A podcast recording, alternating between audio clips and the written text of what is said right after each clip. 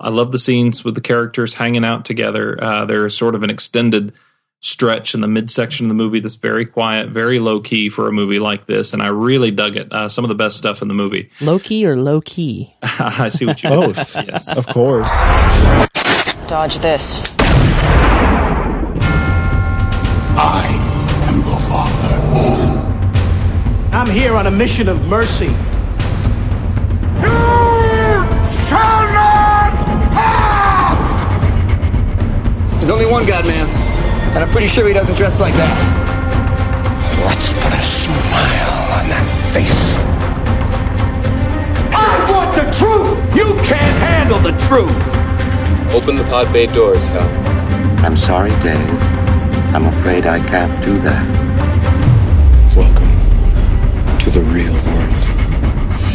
This is episode 136 of the MovieByte Podcast, a show where we talk about movies, movie reviews, movie news, trailers, and much, much more. Today is Tuesday, May the 5th, and today the MovieByte Avengers are assembling, fresh off of a lethal dose of gamma radiation.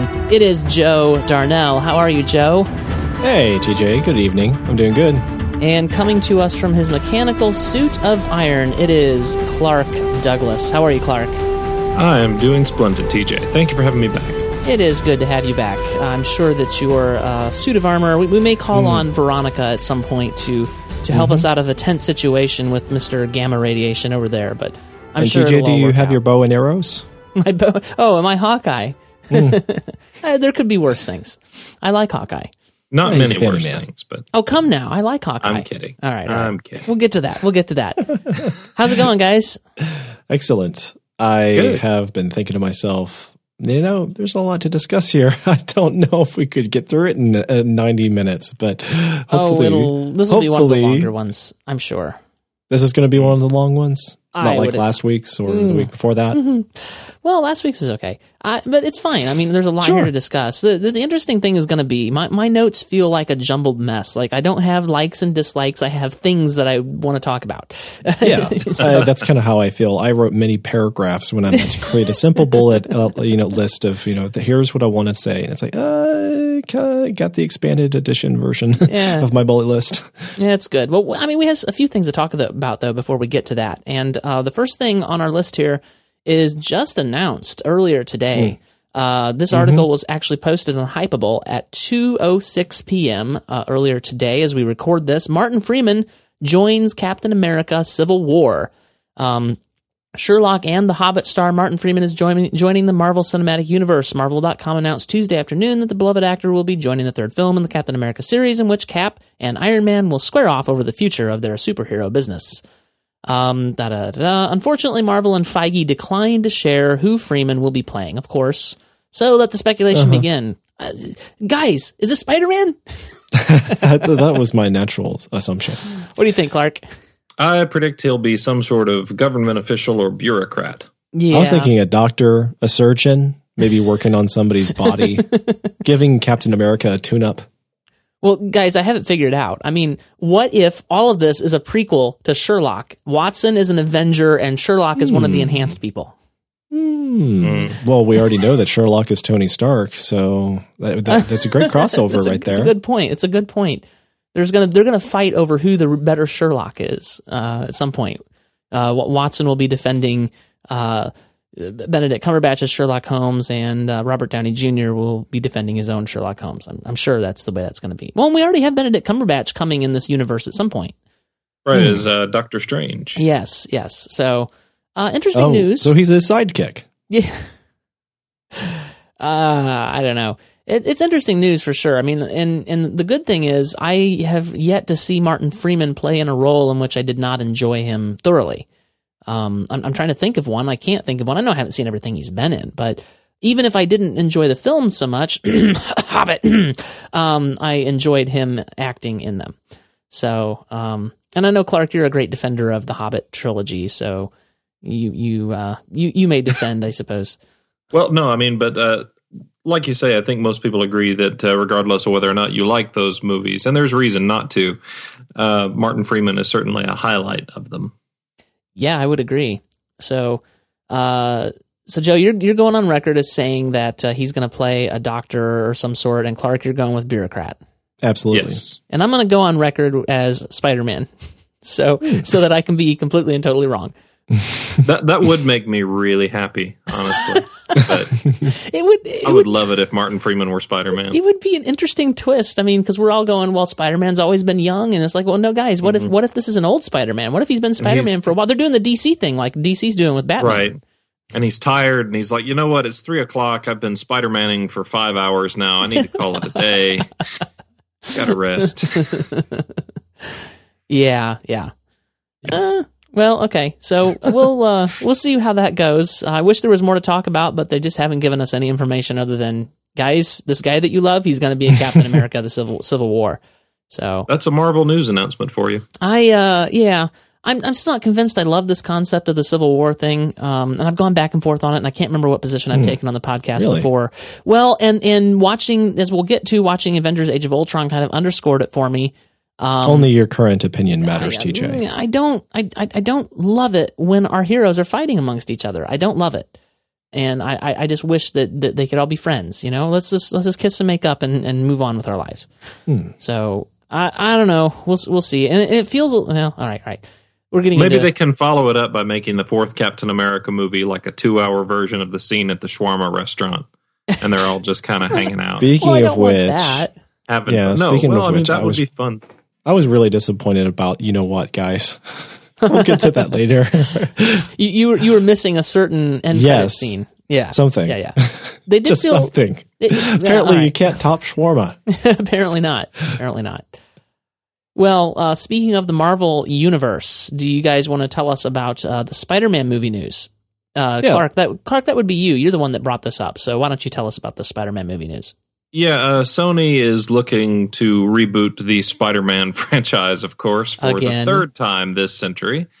And uh, they're looking at a variety of directors to helm this thing. And the interesting thing, there aren't any uh, action directors on the list. These are all guys who have directed comedies, comedy dramas. Um, you've got Jonathan Levine, who made 50 50, uh, Ted Melfi, who made St. Vincent.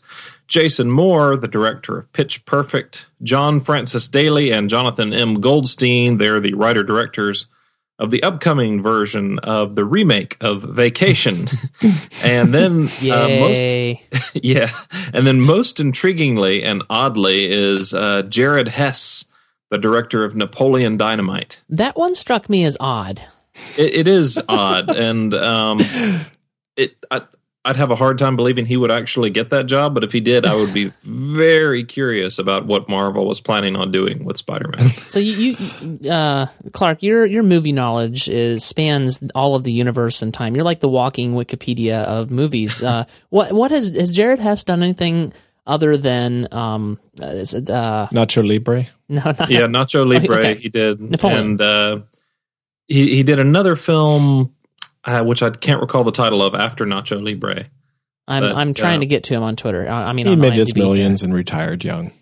All right, so um, oh, that's writer. I got to get to director here. so Napoleon Dynamite, Completely Nacho Libre guy. came two years later.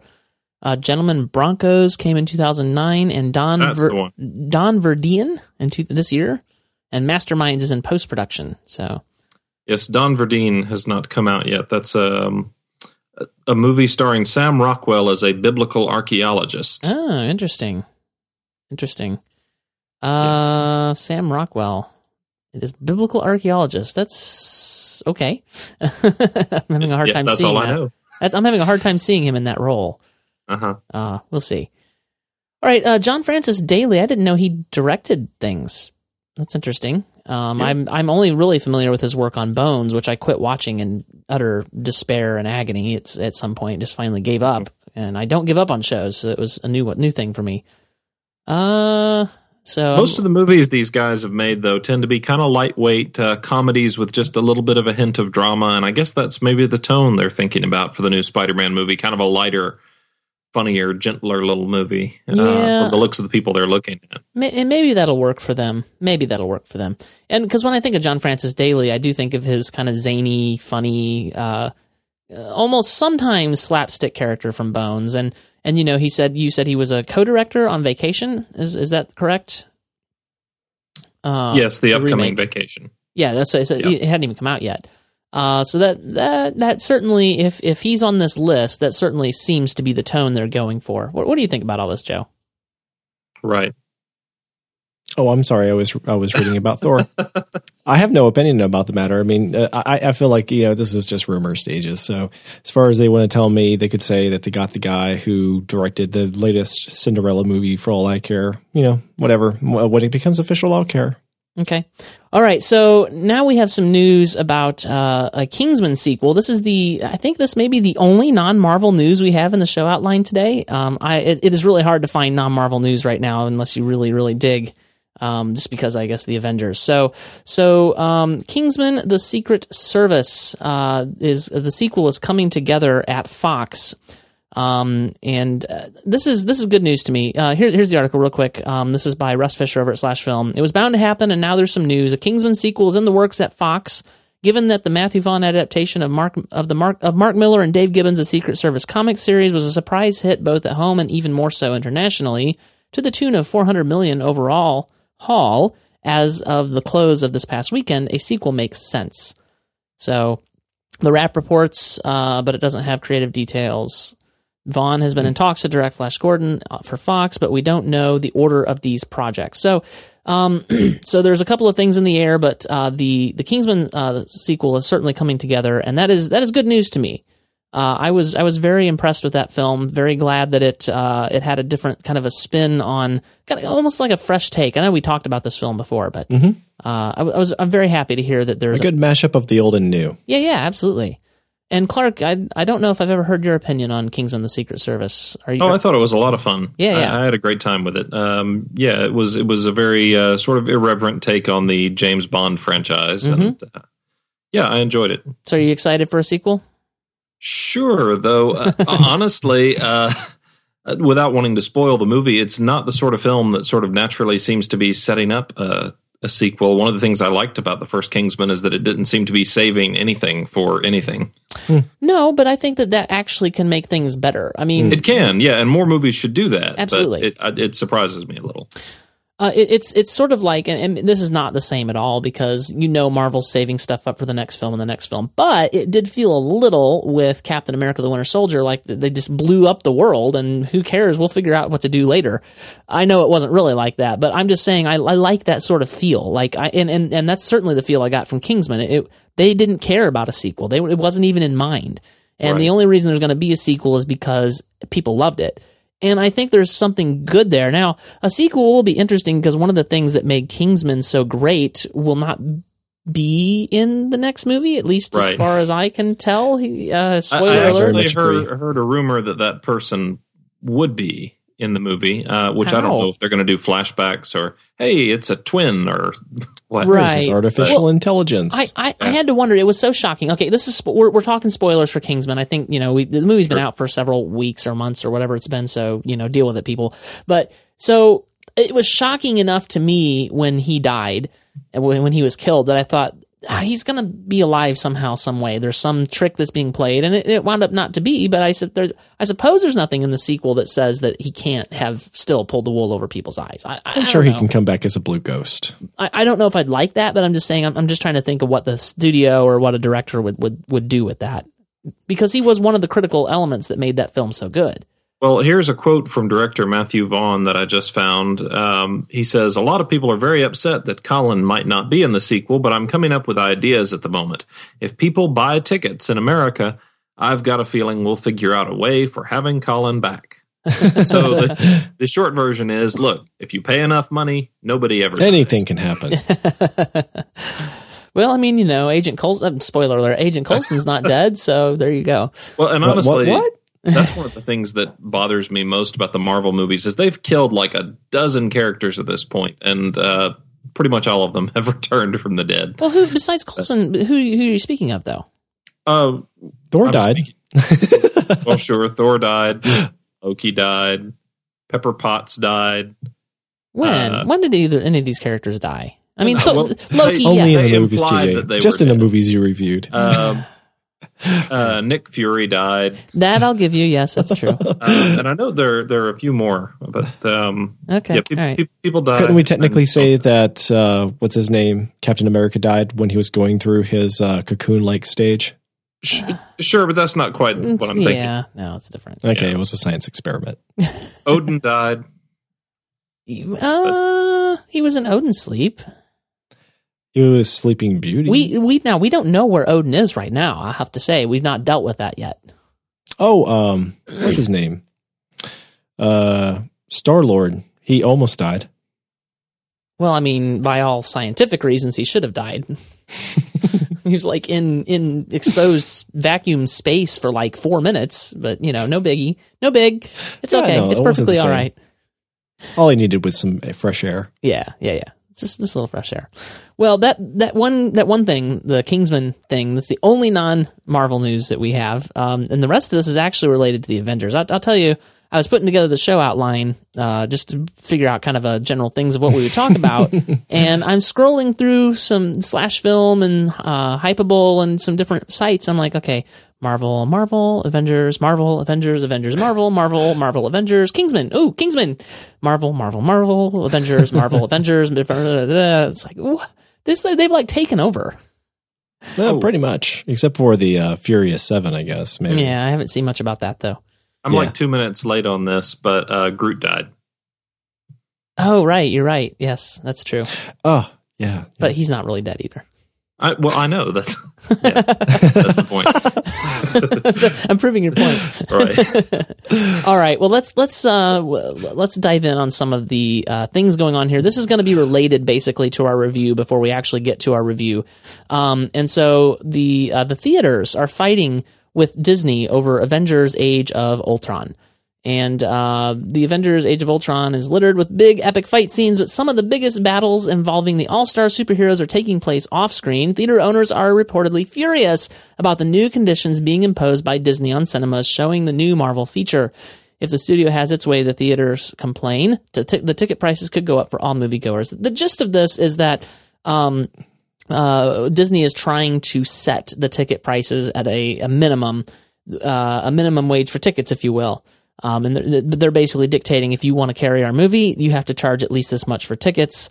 Uh, I think I've, I've got that the gist of that right. And the, the National Association of Theater Owners are complaining that the national average ticket price, as a minimum standard, raises prices for audiences in lower income or lower priced areas.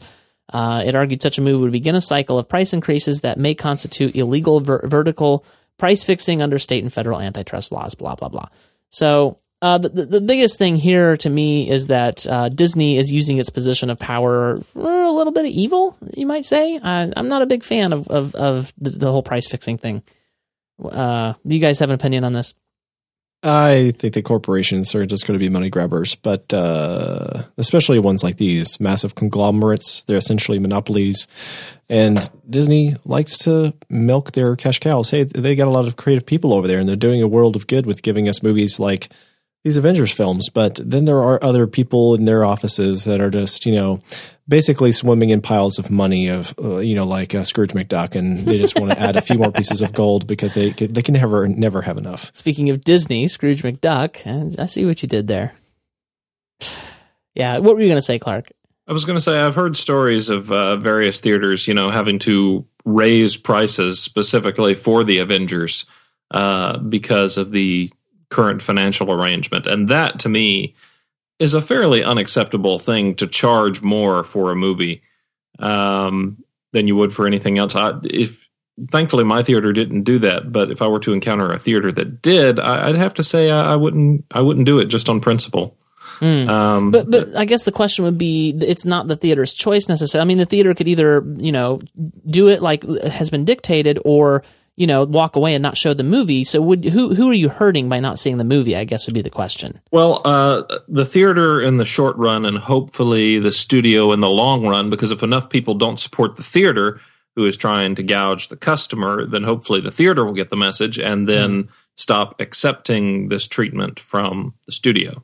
Yeah, I, I think it's a bad business move all around, and, and it's It is. It really. It, yeah. That it's it's unacceptable. And they're saying that there could actually be um, legal issues in certain states with price fixing laws and such that are in place. sure and you know i i don't want to get into the politics of all that Sure. you know because i i have varying opinions on that that most people would not agree with but i from a business standpoint it seems dumb and from a customer standpoint i'm i'm against it and it just seems like why why would you do this why you i don't understand the motivation behind why they're trying to do this and there, we it puts them in a really bad light when they're already making more money than anybody else in the industry. It just paints them in a really bad light. And instead of of garnering, you, you know, some uh, some goodwill from the fans, what it's and you know from theater owners and whatever, it's saying, look at us, we're just grabbing for more money. Uh, it, it it really feels bad in in the midst of everything that's going on, in the midst of a little bit of eh, the Marvel universe is getting a little too big. Disney's getting a little too big for its britches. Hey, let's grab a little, little bit more money. You know, Well, and without wanting to get too deep into the economics of it, that's what happens when you have a bunch of shareholders and you have to each quarter tell them, "Hey, we found a new way to make you even more money." right, right, right. Uh, So you know that's that's what they do. They inevitably go the uh, price gouging route. it's it's self defeating, uh, you know, and it'll take care of itself eventually. But it's just frustrating to see them doing this. So. hmm Joss Whedon reveals that the Thor that what Thor's subplot was supposed to, and then you cut it off, Joe. Uh, I got to click over here to the right tab. Was supposed to be an Avengers: Age of Ultron. Um, and this this gets into some of what I'll talk about in the review if I if I get there and if I remember to talk about it. I, I feel like sometimes I say that and then we never do circle back around to something. But I, I'll just I'll, I'll assume we're going to talk about it. But it, one of the weirder digressions in Avengers: Age of Ultron has Thor seeking answers to questions that crop up in a nightmare sequence. It feels tacked on, almost as if it were part of a much larger storyline. Um, and so essentially, uh, what happened is that uh, Joss Whedon uh, was was forced to put this scene in the movie and the team up with Erik Selvig, um, which also felt kind of odd and forced. Um, and he was he was forced to put this in the movie by the uh, studio because the studio basically held a gun and said, "You know this scene that you love and that we don't really love, well, we're going to make you take it out if you don't give us this other scene." And so J- Joss Whedon acquiesced and said, "Well, I'd rather have this scene in than my wonderful scene out," which was one of the best parts of the film. Glad he got to leave it in boo at the boo on the studio for for for holding a gun to uh, metaphorically to such a great filmmaker's head who does wonderful work and saying you have to put this in there. I, I, this is this is, Marvel's starting to become frustrating in this way. Well, and uh, as much as I hate this, uh, this is something they've been doing for a few years now. Sure, they yeah. they apparently took even much more aggressive actions on Thor: The Dark World uh, Mm-hmm. a little while back. Yeah, And especially knowing that uh, Joss Whedon is kind of on his way out the door and everything, they feel fairly comfortable uh, strong arming him on things. And Marvel has the movie they want to make, and Joss Whedon has the movie he wanted to make, and the two don't always mesh. And you can see that, unfortunately, now Yes, and then yes. in the end product. and I feel like the movie that I saw Joss Whedon making was a better movie. That's what's so Yes, frustrating. I agree. So, um, Joe, what do you got to say about this, man? I, I think it's really hard to appreciate the merits of what Joss may have had in mind because we'll never get to know exactly how we would have appreciated or not appreciated the insert. It sounds like it was going to be a very um, uh, significant scene. Very, it sounds cool, like just reading uh, what Whedon said it was going to be like. Uh, but at the same time, th- it wasn't just the studio that criticized the scene. They actually showed it to some, you know, pre, they had some pre screenings and test audiences who got to see it without all of the finished, um, you know, like refinements and uh, polish to the, the scene with special effects and score and color grading and such. So the people who got to see like a rough cut of the scene that was already filmed with Chris Hemsworth were not liking it. And so it's not entirely the the studio's fault. Like they were trying to make an arbitrary decision based on a formula, and that is what does the test audience think? And if the test audience doesn't like it, then let's get rid of it. So The thing I is, can though, see why Whedon- it was a bad wanted idea. to get rid of it entirely at that point, Right. And then the studio said, "No, you have to keep it in." Yep. yeah, it, it's which is weird. Complicated. But Well, it's it's uh, I mean, creative differences, but Joss Whedon is not uh, a stranger to creative differences. it's it's the sort of thing that the studio wanted in there in some form or fashion because it's going to tie the movies together in this particular way that they want. And while I'm a fan of the of, of the universe in general, I'm not a fan of shoehorning the universe to fit your narrative. But um, ultimately, that's what all the creative people are doing. Like you have an objective, like the good guys must win, and some of them may fall in the battle, but they will win. Mm. And that that in and of itself is a shoehorning. That is what writers do. It's just that some people are so much better at writing those things to make a a very compelling story than a bunch of you know producers or you know executive boards. I do feel though that that history has demonstrated that Marvel would be better off giving its filmmakers more of a free hand because yep. in every case, all of the stories that I've heard about the stuff that Marvel's interfered with as opposed to the stuff the director really wanted to do, the director side of it looks better, sounds better, feels better pretty much every time. And the movies that Marvel interferes heavily in, Thor the Dark World, Iron Man 2, turn out to be Marvel's messiest worst movies, mm-hmm. frankly. Uh, well, it, the reason yeah. I think is because you have the executives who aren't necessarily directors or filmmakers going, we need this and we need that, and these pieces fit together like this, and we got to put them in here like that. And they, they're not thinking about the film the way Joss Whedon, who is who wrote the film, and it's Joss Whedon's baby, or wh- whoever the director may be. I'm using this film as an example they're not thinking about it in that way. They're thinking about how the pieces all fit together to make more money. They're thinking mm-hmm. about how the m- universe holds itself together. And and as I mm-hmm. alluded to earlier in the podcast, I like it better when it feels like we're not necessarily we're, we're telling this story right now. Get back to us in a couple of years and we'll tell you another story. Right now we're telling you this story. And and that's more what I want. I, again, I'm I'm a fan. I, I like the Avengers. I like the universe that we're in, but I'm not a fan of of the universe feeling like we're always thinking about the next story and not this mm-hmm. one not this right. one. Not thinking about this one as much as we're thinking about the next one. And I don't every like movie is a commercial for the next movie, right? And yeah. then it's like, well, why are we watching these movies then? Because the next movie that you're commercialing now, you're going to be commercialing the one after that and the next one. Like, mm-hmm. I don't mm-hmm. want that. So that that's the frustration that I'm feeling right now. And this, you know, these these articles that I've linked that we're talking about kind of open up the, these issues, I think, and and deal with them. Um, so Speaking though of linked universes, I want to move right along because I feel like we're going to be talking about Avengers most of the for a couple more hours here. um, the Avengers: Age of Ultron's plot hole will be filled on Agents of Shield, and and this Dude, is what? actually yeah. See, the, so this sort of thing is actually something that I like much better. I, I appreciated the fact that the last uh, episode of Agents of Shield led into the Avengers where you can see the Avengers and it doesn't, you, you don't miss what happened in Agents of S.H.I.E.L.D., but it's a nice tie in. And there's going to be some more stuff happening in Agents of S.H.I.E.L.D. that will be related. I, I, I think that's fine. Um, last week's Agents of S.H.I.E.L.D. perfectly set up Avengers Age of Ultron with plenty of references to the film's opening sequence. Soon we'll see another Avengers sequence explained in the show. Uh, it's a spoiler, blah, blah, blah, so you've been warned. Uh, To recap, in Avengers Age of Ultron, Nick Fury comes to Hawkeye's house to reassess the situation between Ultron and the Avengers. He then goes off, promising some kind of help, and disappears for a good chunk of the movie. He later reappears with a working helicarrier, thought lost in the Hydra takeover of S.H.I.E.L.D., which led to my question for Kevin Feige. This is an article, by the way, uh, by Germain Lussier.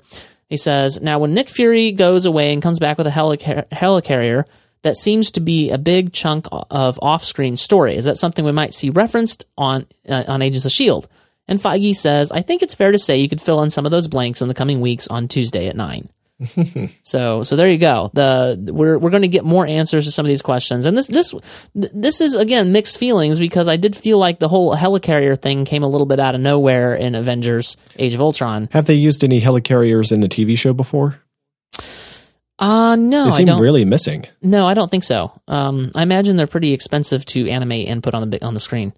Yeah, um, they, they, don't have miniatures for those. I don't know. And and to be fair, um, uh, in Captain America, you know, there was there was uh, I don't know what sixteen episodes before Captain America: The Winter Soldier, but then like we assume they were the the the, the helicarriers. There was only one, and then, then there were three in, in Captain America: The Winter Soldier. So it's not like they're um, oh, yeah. the plentiful in the universe. And they probably have to be retired like every three years, like every other car uh, these days. Now, Joe, I assume you're completely missing out on all this because you just don't like Agents of Shield. Yep. No, actually, I do intend to watch the Agents of Shield. I just haven't been on top of it. Uh, I need to go back and catch up. I'm right now going through Daredevil. So am I. So am I. Clark, where Me are you? Too. Are you watching um, Agents of Shield? No, but I am watching Daredevil as well. I'm nine. Did you quit in. on Shield? Yeah, I quit after six episodes. you guys. Mm. Yeah, see, that's about uh, where I stopped. I know. It, it no, felt no, more like it felt more like homework uh, than like something I was actually enjoying. I feel like the only person in the world that really loves it and enjoys it. And I don't understand. I In- think uh, in Merlin fact- Man likes it, or um, somebody out there else I- I've read on Twitter. I, I still like the show a lot, but I almost liked it better before Captain America the Winter Soldier, and that is a rare breed of, of human indeed, apparently. Uh, because everybody says, oh, it got so much better after Agents of S.H.I.E.L.D., and I would say it got more, hmm, actiony, uh, you might say. um, but it's it's fine. I, I enjoy it just fine. So you guys, you party poopers, and I don't know why I had you both on my podcast to talk about this. I think that they had you in mind, TJ. They, they did a profile, a test audience with you. You like the show, and then they put it out the way that you like Yeah. it. So Well, Fizz is is uh, trying to uh, reach through his speakers that he's listening to this podcast on right now, and and and give me a piece of his mind about the show. I'm sure, but as What- what because you guys are not nearly Oh, vehement that's enough right. in your dislike for it. Daredevil's Right. good though. It is. I'm in, I'm only on episode two. Sorry, Really? Sorry. That's okay. Uh, it's it's just I've just had so much to do. Um, Did you finish episode two? yes. just wait until you that get to that episode last scene three. in episode two is really something. Is that the fight scene inside of the hallway? Yeah, the hallway. Oh, fight it's scene. good. It's good. Man. Yeah, I hmm, it felt a little bit messy. I, I don't know. Well, yeah, I kind of felt a little bit YouTube-ish, like the, what the guys would do if they're trying to show It off their their choreography skills for a YouTube video fight. but it was in what a I good loved way. about it was that it felt so so sort of human. Uh, Yes. it, it was Yes. messy and it was uh, clunky at times, and it felt real to an extent that uh, movie fights, TV show fights usually don't. It didn't Right. make sense to me though. I mean, here's the the analytical side of my brain saying, Mm-hmm. okay, he walked in into a hallway that was empty. And he busted down the door and picked a fight with these guys rather than going in the door where the kid was at and taking him out and just getting out of there. I, I, I- mm, that didn't make sense to me. Man, well, TJ, man, you aren't you a party pooper? I take it you're um, you're upset with me, Clark. You, you don't agree? No, no, no, no. Uh, well, you know, uh, I think you have to clear the area first and make sure it's safe before you put a kid in your arms and then try and run out. You could have somebody chasing right after you. Mm, I suppose that makes sense. I suppose. I don't know. Sure. Anyway, sorry to uh, take us off the beaten path. No, no, no. It's good. Uh, I mean, it's part of the Marvel oh, thing. uh, you mean from this Marvel path into this other Marvel path? Right. So, so do either of you think that, and, and you guys are further along than I am, you may know, will this be linked in any way, either now or in the future, with the Marvel Cinematic Universe? They, It is. They- it is. Uh, there have been a couple of references um, to things that have happened, okay, because I, I, I felt like there very was, loose. Very loose. I felt like there was a vague reference that you could tie in with the MCU, something about vigilantes and stuff in the first episode, and all the stuff that's been going on, and now this guy's running around Hell's Kitchen, sort of thing. But it didn't Right. feel like really super tightly linked to the way most of the other stuff has so far. It- it's it's supposed to be set in the same world, but they do want to, for the most part, uh, try and keep this fairly fairly separate from the cinematic stuff Do you suppose to a greater degree than like Agents of Shield, Right. which often serves as like a commercial for the movies. Do you suppose that's um, re- related to the backlash against a- A- Avengers? Uh, I'm No. sorry, I'm Agents of Shield. No, I, I think it's that uh, the Netflix things uh, want to have their own tone. They're they're making something that's a, a little bit more mature, a little bit grittier than the movies, and uh, they they want to sort of have their own vibe, so they don't want to tie in too closely with the other stuff. It's certainly, with possibly the exception of some of Captain America: The Winter Soldier, it's certainly a much darker in tone than anything we've seen from Marvel, really, Yeah, as a whole. I would say, and that's that's appropriate for the character, I think. But Sure. yeah, it is it is different. I'm hoping, and, and don't spoil anything for me. I'm hoping that we'll get to uh, get a little bit more nerdy about how this uh, dude is able to quote see things that are happening around him. Uh, I, I, I'm, I'm sure we'll get there. Really?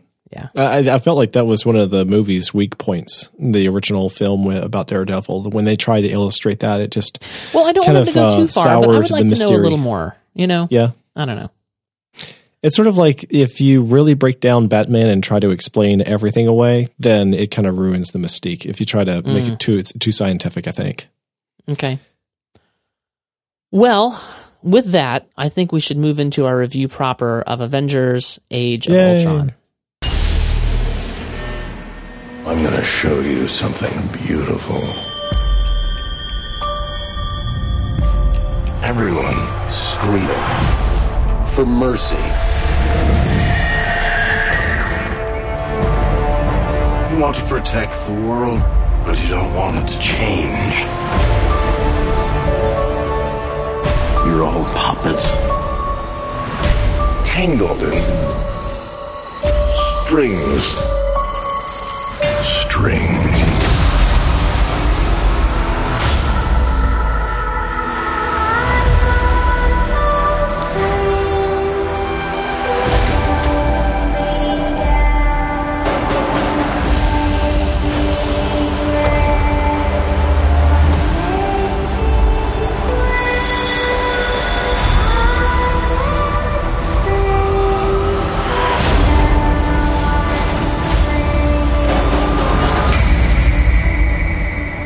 It's the end.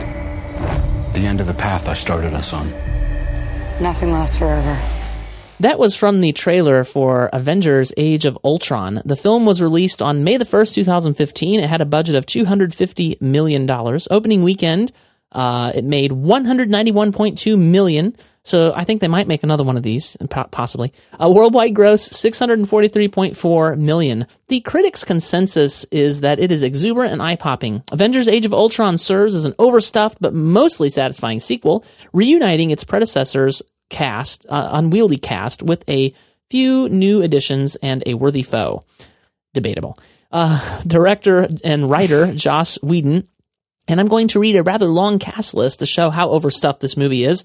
It stars Robert Downey Jr. as Iron Man, Chris Hemsworth as Thor, Mark Ruffalo as Hulk, Captain Chris Evans as Captain America, Scarlett Johansson as Black Widow, Jeremy Renner as Hawkeye, James Spader as the voice of Ultron, Samuel L. Jackson as Nick Fury, Don Cheadle as War Machine, Aaron Taylor Johnson as Quicksilver, Elizabeth Olsen as Scarlet Witch, Paul Bettany as Jarvis slash Vision, Cobie Smulders as Maria Hill, and Anthony Mackie as Falcon, just to name but a few of the people that appear in this film. The composers were Danny Elfman and Brian Tyler, and Alan Silvestri's original score made a few guest appearances. uh, while we're here, Clark, uh, why don't you uh, why don't you tell us the woes of this film's score? Uh, yeah, this is an odd situation, and I still don't know all the behind the scenes details. But Brian Tyler was originally the guy hired uh, to score the movie. I don't know if Alan Silvestri was unavailable or didn't want to do it. Whatever the situation may be, they decided to go with Brian Tyler. He's a talented guy. Did good work on uh, Iron Man 3 mm-hmm. and Thor: mm-hmm. The Dark World. One Absolutely. of the few things I liked about the latter. Um, and then they decided later on in the production process they needed to bring in Danny Elfman to provide some additional music to rescore some other scenes. Um, the odd thing is, Danny Elfman seems to be writing um, very much in Brian Tyler's voice as much as he can. It sounds more like Brian Tyler than it does like most of Elfman's other music. It does. There were times when um, I could pick up a Danny Elfman uh, kind of feel, but you're right for right. the most part. Right. So Danny Elfman uh, wrote a lot of music. A fair chunk of the stuff that he wrote was actually taken out of the movie and uh, replaced with tracks from Alan Silvestri's original score. So the final film has a lot of Tyler, a lot of Elfman, a little bit of Silvestri. Uh, both Tyler and Elfman incorporate bits of Silvestri's theme at various points, so it's not as if that wouldn't have existed without the Silvestri tracks being tracked in. Uh, it, it's very much a made by committee sort of score, mm-hmm. and uh, you know, an example of the sort of thing that happens again when uh, too many fingers get placed in the pot. It's not a terrible score, but it's an awfully generic one and doesn't yes. have as much focus as the first. I feel like this illustrates most of the problems I'm going to have with this movie when we get into more of those sorts of discussions uh, later mm. on in the podcast. But mm. it it definitely felt very generic, very oddly mashed together. There were times when the score felt wholesale rep- reprised, and now you're telling me, Clark, that they actually did wholesale t- take the score from the first film and put it in. I suppose where I felt that the most keenly was the appearance of the helicarrier, and they completely.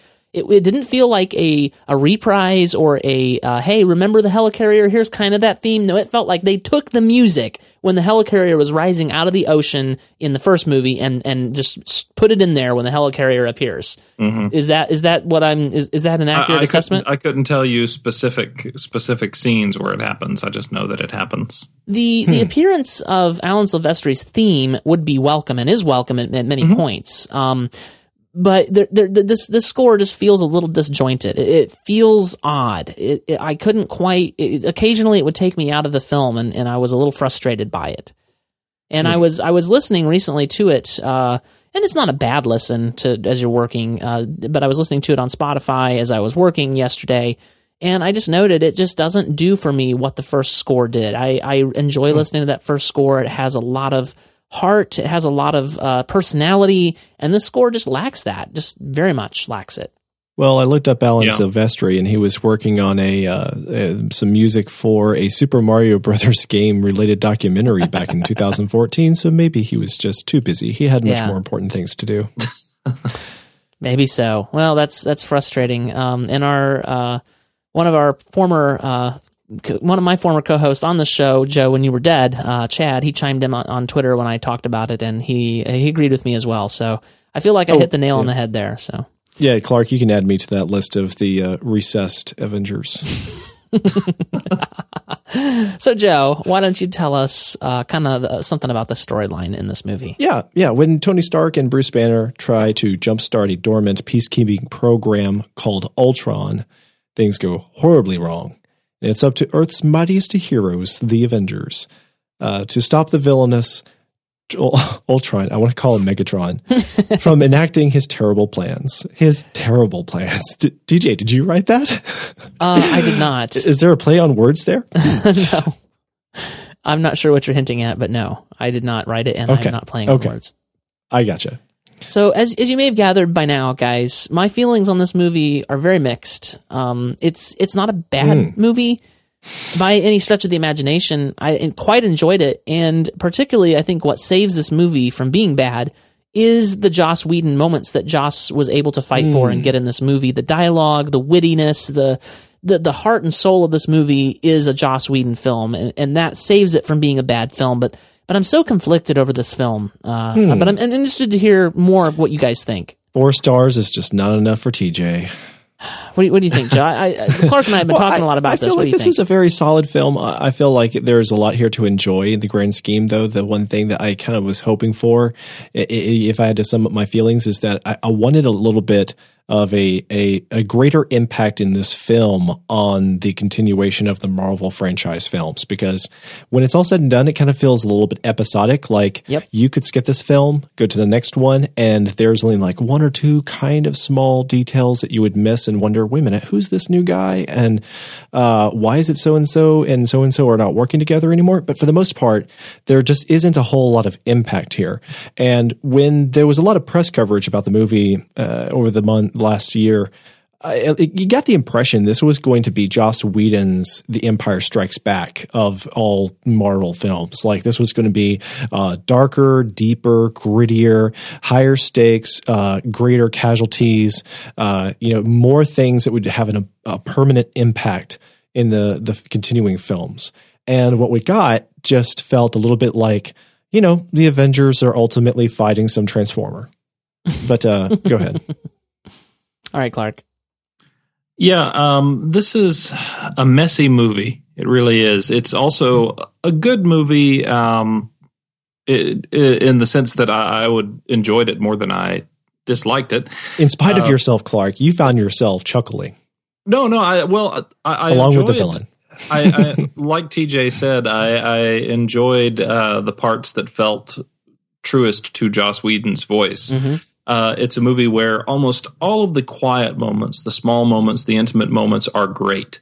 Um, I love the scenes with the characters hanging out together. Uh, there's sort of an extended stretch in the midsection of the movie that's very quiet, very low key for a movie like this, and I really dug it. Uh, some of the best stuff in the movie. Loki or low key? I see what you mean. Both. yes. Of course. Um, there's some really nice character beats. There's that great scene with Thor's hammer. Um, all that stuff I thought was fantastic. In terms of the action, uh, I thought it was a lot sloppier, and uh, the movie also felt horribly overstuffed at times. But we can get to the details of this once we get deeper into the likes and dislikes, I guess. Really? I'm really surprised, guys. Uh, maybe I'm just not scrutinizing the film as much because uh, maybe I've lowered the bar. I, I, I didn't think I had. Uh, I, I went into this film expecting, uh, you know, a, a, big sensation. You know, not, no way was Joss Whedon going to let me down. And with my high expectations, I felt like I was mostly fulfilled. I think it's going back to y'all's earlier criticism about the soundtrack. I have no doubt that y'all are right about the uh, the culmination of the soundtrack. That it's just not on par with the first film uh, uh in terms of like technical um, savvy and you know creativity and originality. But when I was just watching the movie with a packed, you know, uh, audience and uh, you know sitting along there with my friends and family eating popcorn and just watching the film i, I didn't really pick up on those uh, subtleties really getting in the way uh, and uh, hmm, I, I, I, there is though something that I, I did capture in my notes. Um, I wrote about a thousand words about this movie the night after I saw the, or the same night I saw the film. My very first impression was, wow, this is a masterpiece among superhero films. Not better, not worse than all the other masterpieces. This is one of those great masterpieces. But something feels like I almost if if there was any way that Joss Whedon did let me down, or should I say the studio, we can just blame the studio for all of the f- film's shortcomings. Um, then what I would say is it doesn't top the first Avengers film. Well, that was going to be my question to you, Joe. Is well, how do you rate it compared to the first Avengers film? Oh barely equals, but okay. that was good enough for me. Okay. Yeah, I, I, mean, I feel like one of the things that happened with this film, and maybe part of this is Joss Whedon's fault, but I think I feel like one of the things that happened with this film, the, the, the first film is kind of criticized for not really going anywhere. It, it, you know, it's like, well, they kind of wind up on a helicarrier, and it's all part of Loki's plan, and it all kind of is weird and it way, and like, and I feel like maybe Joss Whedon says, oh oh, you want a little more action and you want us to go all over the place. Well, here, we're going to have this part take place in this part of the world and this place take place in this part, and we're going to go back to the Avengers Tower, and then we're going to go over here, and we're going to be all over, we're going to be on the internet, we're going to be on this flying city. Like, I, I, feel like maybe a little bit of that is, is a reaction to the, the, the, the minor criticisms that the first Avengers got. I, I don't know. What, am I off base here, Clark? What do you think about that? Well, uh, I, I, don't know whether that's a direct response to it. I, I, do feel there's a significant difference in tone between the first movie and this one. Yeah. And I feel like the first movie is Joss Whedon applying his voice to the Marvel formula and fine tuning it and enthusiastically uh, making it the best it can be. Mm-hmm. Um, I feel like it's very much a Marvel movie through and through, and uh, Joss Whedon's sort of personality is sprinkled all over it. But this movie feels like uh, Joss Whedon trying to resist the Marvel formula a little bit more. Yep, yep, yep. And and sometimes it works, and sometimes it causes some strain there's more of Joss Whedon in this movie than there was in the first film. There's also more of uh, Marvel's sort of corporate interference in this movie than there was in the first one. Yeah, and that definitely leads to a tonal disconnect at times. It's almost like the more the, the studio squeezed, the more Joss Whedon uh, squeezed out into the film. Uh, you right. might say exactly. um, yeah, it's it's it's a very interesting tone in that way, and a very interesting balance. Um, y- you know, I, I really I really enjoyed the wittiness. But there's there's a sense in which the tone of this film also reflects the state of Joss Whedon in that he for a while on Twitter he seemed very what little he was on Twitter and especially very recently he seemed very kind of standoffish, tired, sober. weary, sober, uh, stay away from me. I'm I'm just tired and he said as much in interviews it's like I I I just cannot continue in the in the Marvel universe for whatever the reasons and I feel like a lot of that is reflected in this film the tiredness that the theme of uh, you know the Hulk and and and Black Widow wanting to just get away from it all and retire and, and get out of the Avengers. And there's kind of a theme, you know, t- Tony Stark, he wants to quit. He doesn't want to be Iron Man forever. He want, you know, he wants Ultron yeah. to take over for him. And I feel like that, that's, that's part of what's, you know, whatever is happening in Joss Whedon is kind of being spilled out into the film, maybe.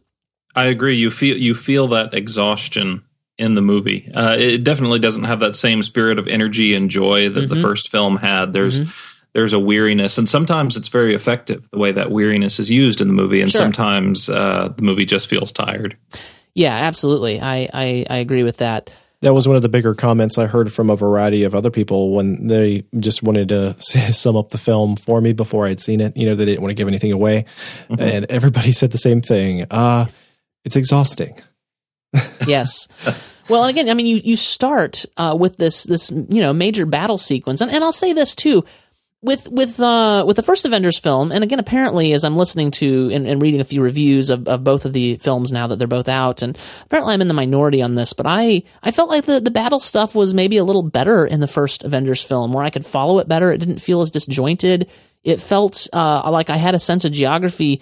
And Mm-hmm. this this film, I didn't feel that nearly as as much. And I don't know whether that's studio interference or Joss Whedon just saying, ah, you know, just shake the camera a little. I'm tired. I don't want to deal with how, uh, choreographing this correctly. I- I, I agree with you completely, and I don't think that Joss Whedon has ever been a great action director. No. uh, it's not his strong suit. No. but uh, the first movie felt a, a lot snappier, a lot cleaner uh, than this one did. The, there's action scenes in this movie that, frankly, feel pretty sloppy, very sloppy. um, a- and it really does feel as if he just doesn't care about those scenes. He's like, okay, this is the part where we have to blow stuff up and we have to punch robots and okay, we have to have a couple of the characters fight each other. Let's just get this over with as quickly as possible and get back to the stuff I want to get into, the themes and the characters and the dialogue and all this. Yeah, as much as people complain about the kind of the end battle scene in the first Avengers uh, film, where it's like uh, you know mass destruction and you know it doesn't make a lot of sense, and you know oh, hey look uh, the mothership died and all the people on the planet that are left they just die. I mean, as much as you get all that,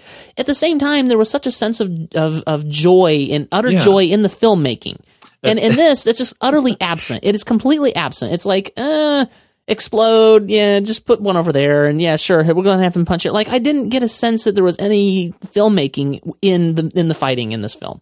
And, and are so many great little comic beats in the action filmmaking in the first movie. I, I love. I was watching uh, the first Avengers again shortly before this movie, and I love the fact that pretty much every Avenger gets an opportunity to beat up Loki in some way. I love that, yeah. during the last uh, thirty or forty minutes there. Puny God. yeah, there there are so many great bits. Um, but yeah, it, it's it's a blast, and it really felt like his heart was in it there. Yeah. And uh, here, yeah, the action scenes feel very routine, and they also feel familiar. I mean, how many Marvel movies have we seen at this point where cities get destroyed, and uh, you know the big s- sequence at the end with everybody punching robots felt an awful lot like uh, a less inspired variation of everybody punching aliens at the end of the. Uh, you know, first Avengers with a single sort of hive mind controlling everything. Yeah, yeah, yeah, for Yeah. sure. So, uh, Joe, does the defense care to make a statement? I don't really have much of a defense there. I felt like the uh, action in general was weaker in this film. I agree. Good. Um, Okay. Just it, it was not bad action. It wasn't like Michael Bay action. No, no, no. Yeah. Well, we're saying it's just not uh, Joss Whedon's best or a Marvel movie's best. Joss Whedon, despite his failings as an action director, is a better is a better action director than Michael Bay every day of the week and twice on Sunday. yes, yes.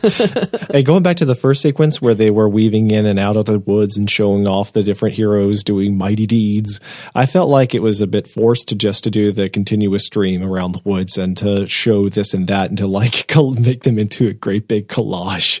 You know, it was it was fantastic, but at the same time, it just felt a little bit like, hey, we have special effects and a lot of money. Let's invest in a huge scene here at the very beginning just to show what we can do with a continuous stream of camera angles. well, it's worth mentioning too that weirdly, for a sort of big, expensive franchise that's uh, built on big action sequences, Marvel's never been that great at action as a general rule. There are some No. exceptions. Uh, the Winter Soldier actually has some exceptional action sequences, but um, for the most part, the action tends to be fairly generic in most Marvel movies. Yeah, I would agree.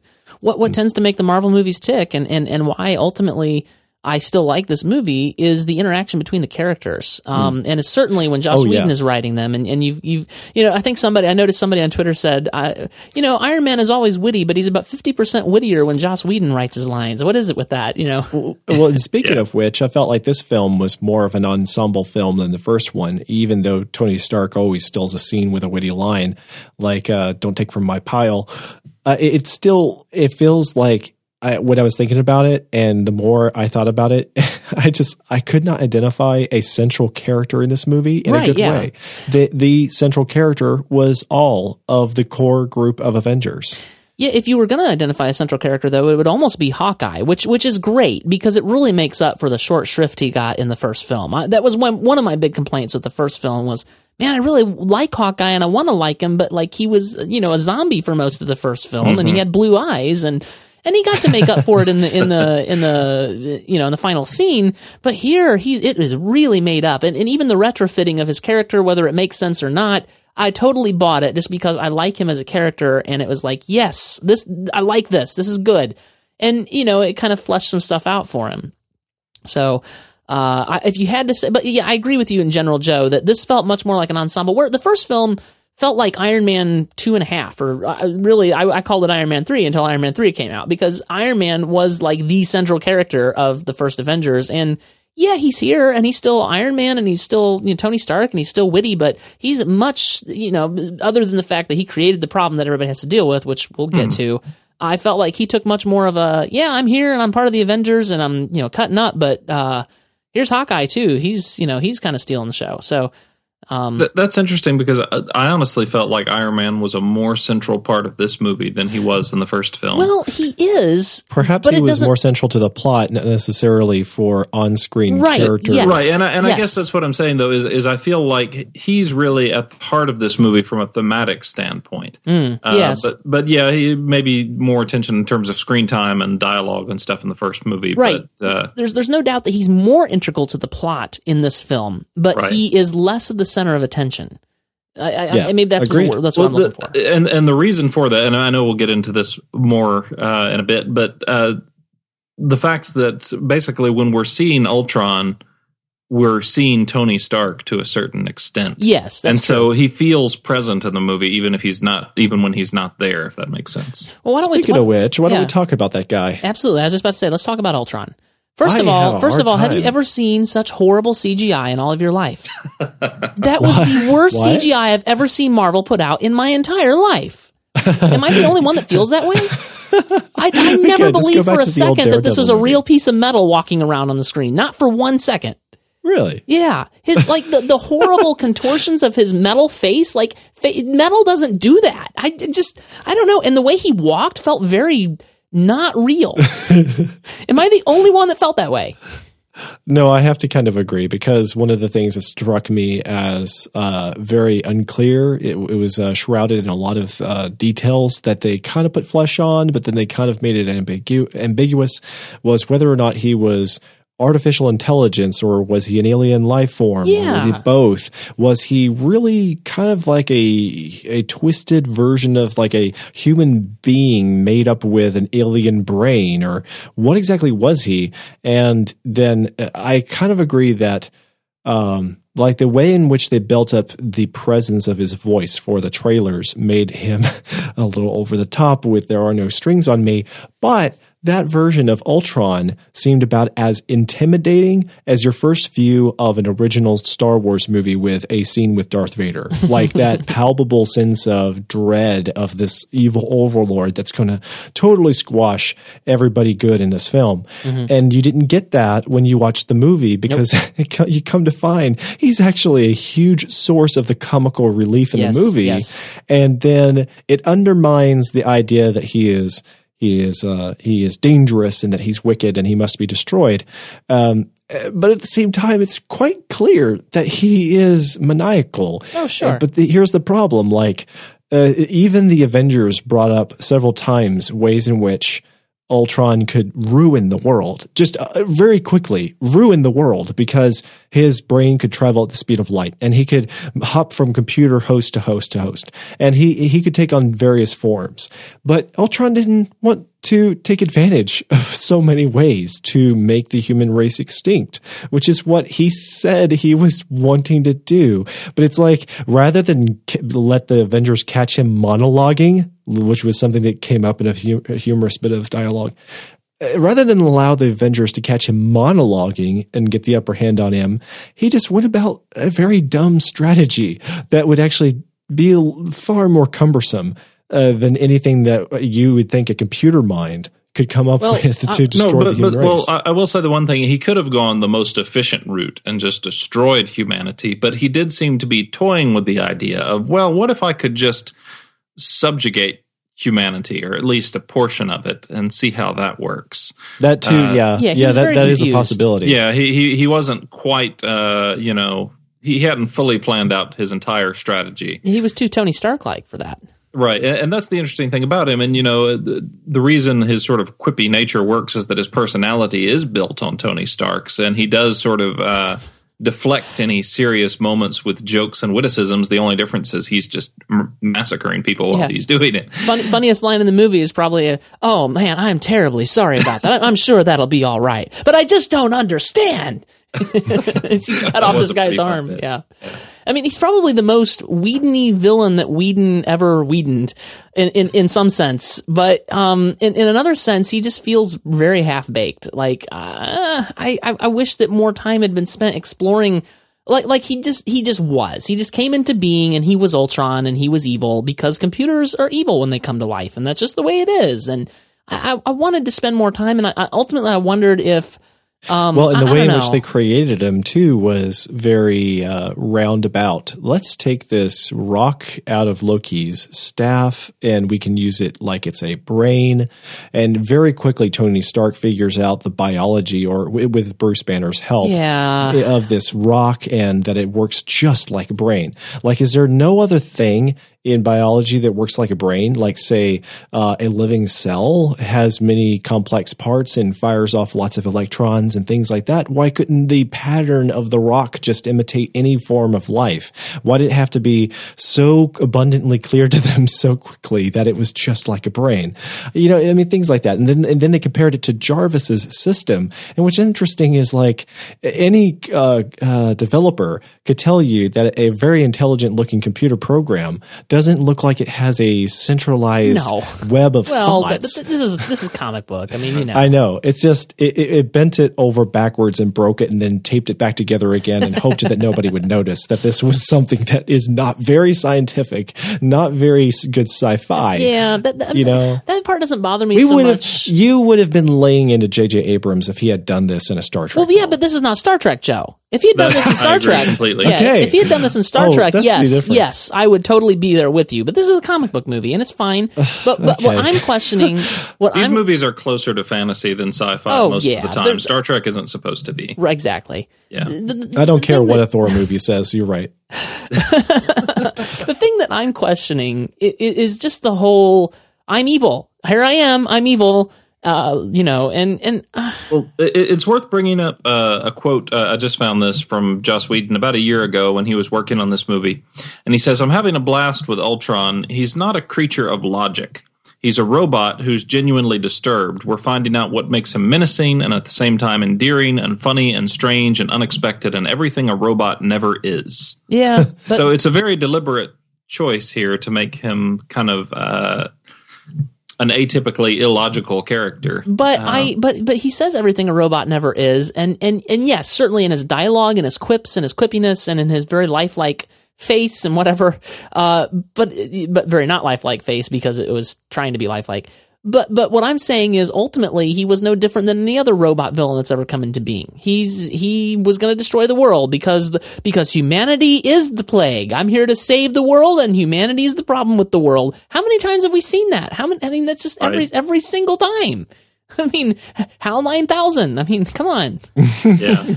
Ah. It, it's not, uh, you know, th- they need to figure out that programming kink in the evil robots they keep making in these movies. But Yeah. Well, and, and this is why I compared it to the Transformers mess because uh, the uh, there are so many conflicting like storylines and interpretations of where the Transformers ought to go, could go, have been uh, going in various uh, you know cartoon adaptations, uh, comic book adaptations. It's messy, but if if you go back to the original concept, they were basically artificial intelligence built by an alien race to behave like low level, mm, you know, fairly straightforward artificial intelligence.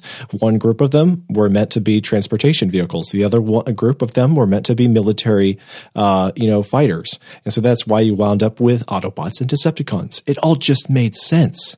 But then over you the years, so. They've made them more and more like uh, biological and even spiritual and allowed them to, to become turncoats and get emotional Well, and have romance. Michael then- Bay has anyway.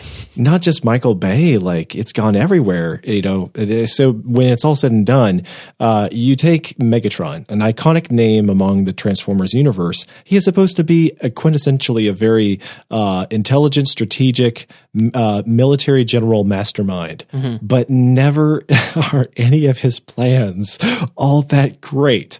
Never are any of his plans actually able to thwart the Autobots, which are not trained military bots at all.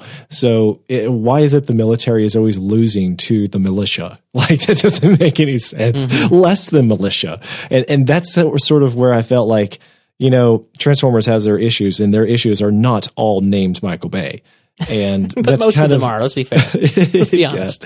yeah, I guess.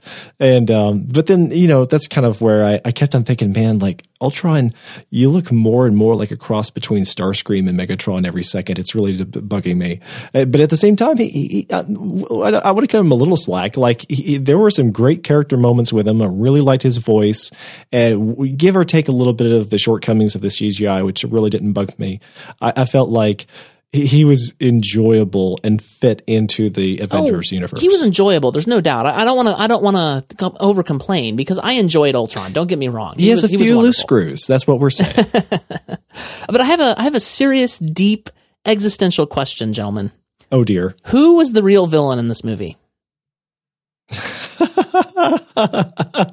what? Who was the real villain in this movie? Hint: It is not Ultron. You're going to say the producers? No. I'm somebody hmm. in the movie. I'm, I'm, talking about the movie, not not not. I'm not getting that over deep and existential. I'm I'm talking about Tony Stark. I agree, and and I, it's frustrating. Like every, think about this. Like in in Avengers, we had the, the Avengers opened the portal by which Loki got into our universe, and we had to stop Loki. Like the Avengers are responsible for the cleanup that they're doing. They're responsible for their mess. I want I want a film where they're actually defending the Earth from something other than themselves at some point. to me, that's one of the more interesting ideas that this movie gets into. And, you know, uh, Captain America's whole question about, you know, when he's pondering whether or not Ultron is right with all of the accusations that he's flinging at the Avengers as being the most dangerous thing in the world. Ultron's logic makes a certain amount of sense. You mm-hmm, know, hey, mm-hmm. you you created me. You're pretty dangerous. I need to get rid of you. Um, but uh, it's just that simple. the, the, there's an interesting um, sort of callback here to the Winter Soldier in which you know we saw in that movie the way that shield was corrupted when it got too powerful and tried to you know police the world that it was sort of overtaken by uh, Shield was the thing that we needed protected from. Right, and, and Tony Stark knows that. He knows full well what's happened, but he, being a single man with a gigantic ego, um, can't apply that same sort of uh, rational rational thought to himself, and he thinks, well, but if I do this, I'm going to get it right. I can police the world by right, myself, right, right, yes. you know, and and and it'll be fine. So, in, the way that he sort of steps into that same trap, uh, letting his ego get the better of him is an interesting sort of character choice because his ego has always been both his greatest asset and his biggest liability, and it really sort of gets the better of him here to a degree that it never has before. What was that line in the original Avengers? He's like, "This guy, he wants to build a monument where everybody can see." It's like, son of a gun. I'm, I'm changing it a little for the sake of not bleeping myself out on my own podcast, right. but he's like, you know, yes. So asset and problem all at the same time. But, but here it's like he, he is the villain and now he has to save the world from himself. Mm-hmm. And and it was so totally muddied and unclear by the way that he then wanted to create the vision. And then so like here we go, we're about to have a showdown, and then Thor shows up and says, "No, it's okay. This one's this time it's okay." Like it was so unclear and so muddy. Well, it's going to yeah. be very clear to you when we get Thanos in an upcoming film. Mm. You'll get your wish fulfillment. You'll get I'm the villain get into that in a minute too. Well, why don't you go ahead though? We keep saying in a minute, but let's okay, just, let's oh. get into it. Uh, all right, sure. Yeah, let's get to it. Uh, I'm I'm tired of this Thanos business. Yeah, um, we have this, this, movie ended with basically the exact same scene as the uh, ending of the first Avengers. With yes, Thanos basically saying, "Oh, I'm on the way. I'm a coming."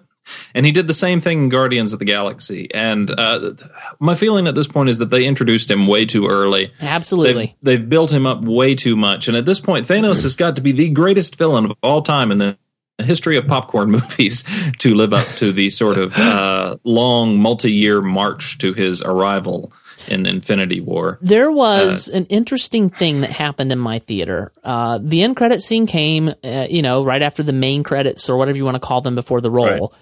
And you know, it was Thanos, and everybody's like, uh, uh, "Okay, that's interesting." and so most people, like me and everybody, you know, ha- at least half of us hung around because we knew there's probably going to be something else, maybe shawarma, who knows. And there was a palpable frustration when that there was nothing. it, was, it, was, like it Good. was like that's it. That was yeah. lame. I heard people saying totally. that was lame.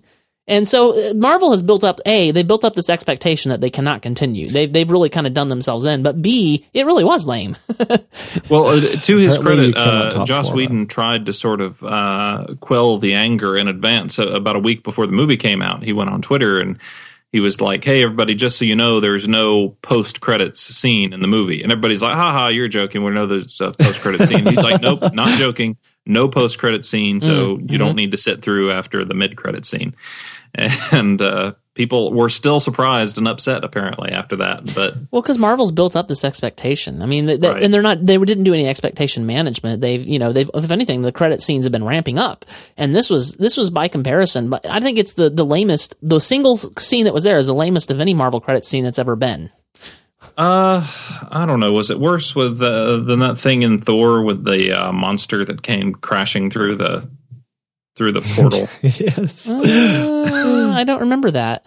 Or the scene where uh, Thor comes back and interrupts Natalie Portman's breakfast. Both of those scenes in Thor were terrible. Yeah, the I don't, I don't hate them as much. I, I, thought those were good. I, but I yeah, you're right. I mean, the, the, scene is it's it's really it is the the scene from the first Avengers all over again. Yes. just with dialogue this time. Yeah, it's like uh, how long have we known that, that Thanos is coming? And I have no doubt it's going to be big and epic when it comes. But they are building it up too much. They introduced him too soon eh, eh. Mm. anyway, it's frustrating. It, it's frustrating.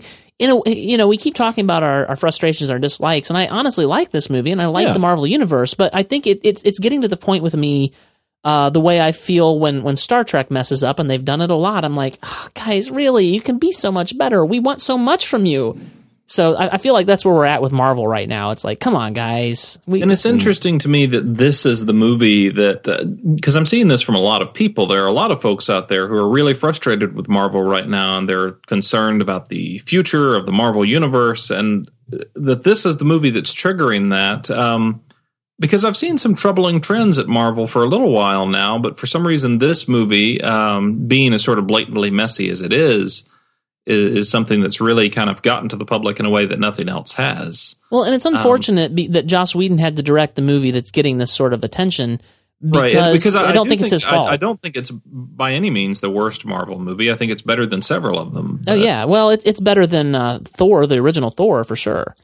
Um, you know, well, for the fact of the matter, I, I still feel like it's in in my rating scale. I'd still say it's uh, slightly better than the Winter Soldier. Really? I would yeah. not. I would not at all. Hmm. I, I, would I would agree with that, but I don't like the Winter Soldier as much as most people. I think it's a very a very overstuffed movie. Mm. not, and this one's not. This one is too, but this one is a little bit more fun. The, the, this film, I feel like, suffered a little bit from Spider-Man Three syndrome. oh, dude, ouch. a little bit. I didn't say a lot. It's a, a little. It's bit. a different sort of thing, but there are, and we could talk about this now too. There are too many characters in this movie. Yes, yeah, and, and uh, some of that is Joss Whedon's doing. He wanted to introduce yeah. like Spider Man if he could have, and he, they didn't have the rights. But well, and I, will get to that too because I think I think I know why he wanted to introduce Spider Man. But we should mention that there are pr- pretty much every major character from all of the other Marvel movies that they could stuff in here is here, and. um can we? Uh, is it uh, too spoilery to talk about the very end of the movie? No, let's do it. Let's just call spoiler right. warning and and do it. Yeah. So spoiler warning. Uh, at the very end of the movie, we basically get a preview of what the new Avengers are going to look like. Yeah. Yeah. Yeah. Um, and which was fine. We, it's it's fun. We've got War Machine in there, and we've got Falcon in there, and we've got Vision, and we've got Scarlet Witch. Yes. Um, the problem is it's incredibly difficult to get excited about that team because in this movie anyway uh, Scarlet Witch is the only one they've bothered to do much character development with, and yeah. even her, she she's still a little underdeveloped. So we don't really care about these people all that much. So it's yeah. hard to get excited looking at that group and saying, "Oh, that's the new Avengers," because the movie makes them all seem awfully forgettable. Now, I, I do granted, have a certain affection for uh, Falcon. Right, but that's all from the Winter Soldier. There's right. none of that in this movie. Right. And I feel like if they want that in this movie to have an impact, they should have done more with him, given him some better moments, um, because yep. he's barely here. And at the end, they're like, "Hey, he's he's your new guy." Um, yeah, I feel like Joss Whedon wanted to put in Spider Man at the end just because Spider Man has a level of kind of. Um, he's a character that transcends the actor playing him. Uh, he he's such a major figure in pop culture that the very presence of Spider-Man, even if you never showed his face or showed who was playing him, that would be exciting to people. Hmm. Uh, that Spider-Man was going to be part of the next Avengers team. I don't think you can say that about any of these other characters. Uh, that they don't have that same impact. Hmm. Maybe so. I have to agree. That was even something I got into a random conversation about with the guy at T-Mobile store today. I went in there to uh, get some other headphones, and Oh, uh, T-Mobile. he, he he knows that I am on a movie podcast, and so he's like, "Hey, so what'd you think of the Ultron film?" And and before we knew it, one of the first comments that he and I both made was that um, we felt like War Machine and Falcon could have been, should have been more in the film just because. Like, why weren't they helping the Avengers more consistently in this Well, story? but because there was already too many Avengers. right, but Right. if from a objective standpoint, No, I get like, it. Yeah. why weren't they just there doing their part? You know, it, it, it seems very arbitrary that they were not allowed to be like uh, Avengers First Class. No, no, no, no. you, you're you're in the dugout. You know, wait for your turn. You- you- somebody else is at bat. Somebody else is well, on the well, mound. not even all the Avengers got to be Avengers first class. I mean, where was Thor for most of the movie? And he was off having his vision or whatever, and he was hardly in the end fight. And You know, and I- I've gotten this impression from the first Avengers and this film. Uh, I could be wrong about this. I haven't read interviews confirming this one way or the other. I feel like Thor is probably Joss Whedon's least favorite oh of the yes, I think he said as much. yeah, he, he's he too doesn't all-powerful. seem to to have much interest in writing for him. Yeah. But then he has to go and introduce another superhero in a very interesting way that uh, goes into Thor territory. You mean Scarlet know. Witch? No, you're Vision. hmm. Vision. Oh, Vision. Yeah, that that is true. That and, is and. Vision, okay, so uh, Vision, I think, is a fascinating character. Um, Yes. But we don't get nearly enough time with him for him to make the big impression that he's Uh, supposed yes. to. Uh, Well- Paul Bettany's performance is terrific. It really Yes, is. but but, uh, he was a very confusing character to introduce halfway through the movie, and the way in which he was introduced, and Thor came and say, swooped in, and we didn't know what he was doing. What the heck was Thor doing? Yeah, exactly. and, and I got to say, this was something that disappointed me. So Ultron is uh, this whole time he's preparing a human body, right, or something like a human body, right, uh, and I'm like, oh, this is going to be pretty cool. Uh, so at some point in this movie, uh, we're not going to have to look at this crappy looking robot anymore, and James Spader is going to take over and be Ultron, and that's going to be great. I did have that thought too. Yeah, but alas, no, yeah. not to be. Yeah, I, I, I kind of wanted that, but I kind of knew that it wasn't going to happen because I- I, would, I I, thought we would have heard more if James Spader actually made an appearance in this movie. See, I, I- I guess I hadn't read enough to know that that wasn't the case, but I was almost a little mad at the Avengers when they thwarted his plans. I was like, no, don't leave him in that ugly looking CGI shell. Nice. well, right. another thing too is that Jarvis didn't originally become Vision in the comics and cartoons and whatnot. Like that's not part of Vision Jarvis's story. No, They- but they that, that was a clever sort of, uh, you know, melding of the two characters, and Yeah. it made that that part of it made sense anyway. yeah, I was fine with that. Yeah, I guess so. I I, I, felt like thing- it wasn't quite a perfect fit, but it works. It's sort of like if R two D two suddenly became, you know, somebody important eh, other than R two D two, and I felt like Jarvis was already pretty special as Jarvis. Yeah, and I think I think my only frustration is I wanted it to be more Jarvisy and not Vision. Like it's a new character that that kind of has Jarvis's voice a little bit, and I- I like Jarvis enough as a character that I wouldn't have minded he become a, a thing that it, living that they can interact with. Robot Butler or But something. yeah, well, I don't know about that, but but they made it. They made a new character that sounds a little bit like Jarvis, and that, that's a little frustrating. And his personality, uh, such as it is, is clearly a lot different. But it amused me in the theater when they uh, some guy saw the little Yellowstone they were using to sort of power him. And uh, the guy sitting next to me got really excited all of a sudden, and he goes, "That's an Infinity Stone!" and I like, "You have never seen a Marvel movie before, I guess, because those things are everywhere." um, Uh, well, we've we've done a lot of ragging on this film, but I feel like as much as I enjoyed it, at least we ought to talk about some things that we we did enjoy about it. Yeah. Yeah, I feel like going back to one of the great qualities of the film is Hawkeye and uh, what's the what's the guy's name? Just the the, the guy, Eh, not Hawkeye, but what's the guy's name again? Jeremy Renner. No, that's the Are actor's you talking about name. Clint Barton? Thank you. Oh. Like nobody calls him Clint. Nobody calls him mm. Barton. At least ways when they do, it doesn't really stick. But yeah, anything that they did with him in developing his character was, I think, very important for the audience this time around. Because you know, a lot of people feel like you cannot relate to the bigger, more powerful superhero types. Uh, one of the greater criticisms I've heard about superheroes over the years was how everyday audiences feel like uh, they can't really connect with them because they're too high and lofty and powerful and perfect. And I I don't get that feeling very often with the characters because I, I guess I'm I'm just way up there with you know people that can fly and stuff. But uh, but then on the flip side, we have Hawkeye, who is, as it turns out, incredibly down to earth and very relatable to everybody in the audience in a very cool way. I think anyone over the age of 21 can appreciate Hawkeye in a whole new way now. Because before we just thought this I don't doesn't make anyone any over the age of 21, but okay. well, if, when we watched the first film, it felt like this doesn't make any sense. How can Hawkeye possibly keep up with the rest of these guys? Well, but they, they hung a lantern on it this time, Joe, so it's okay. but you know, to have it something a little bit more relatable, realistic, uh, down to earth, and uh, human, we have something introduced here with Hawkeye, which was sorely lacking in the first film. Not a bad thing that it was lacking in a superhero film. We don't always need to see a normal guy doing his normal thing and also trying to do something extraordinary.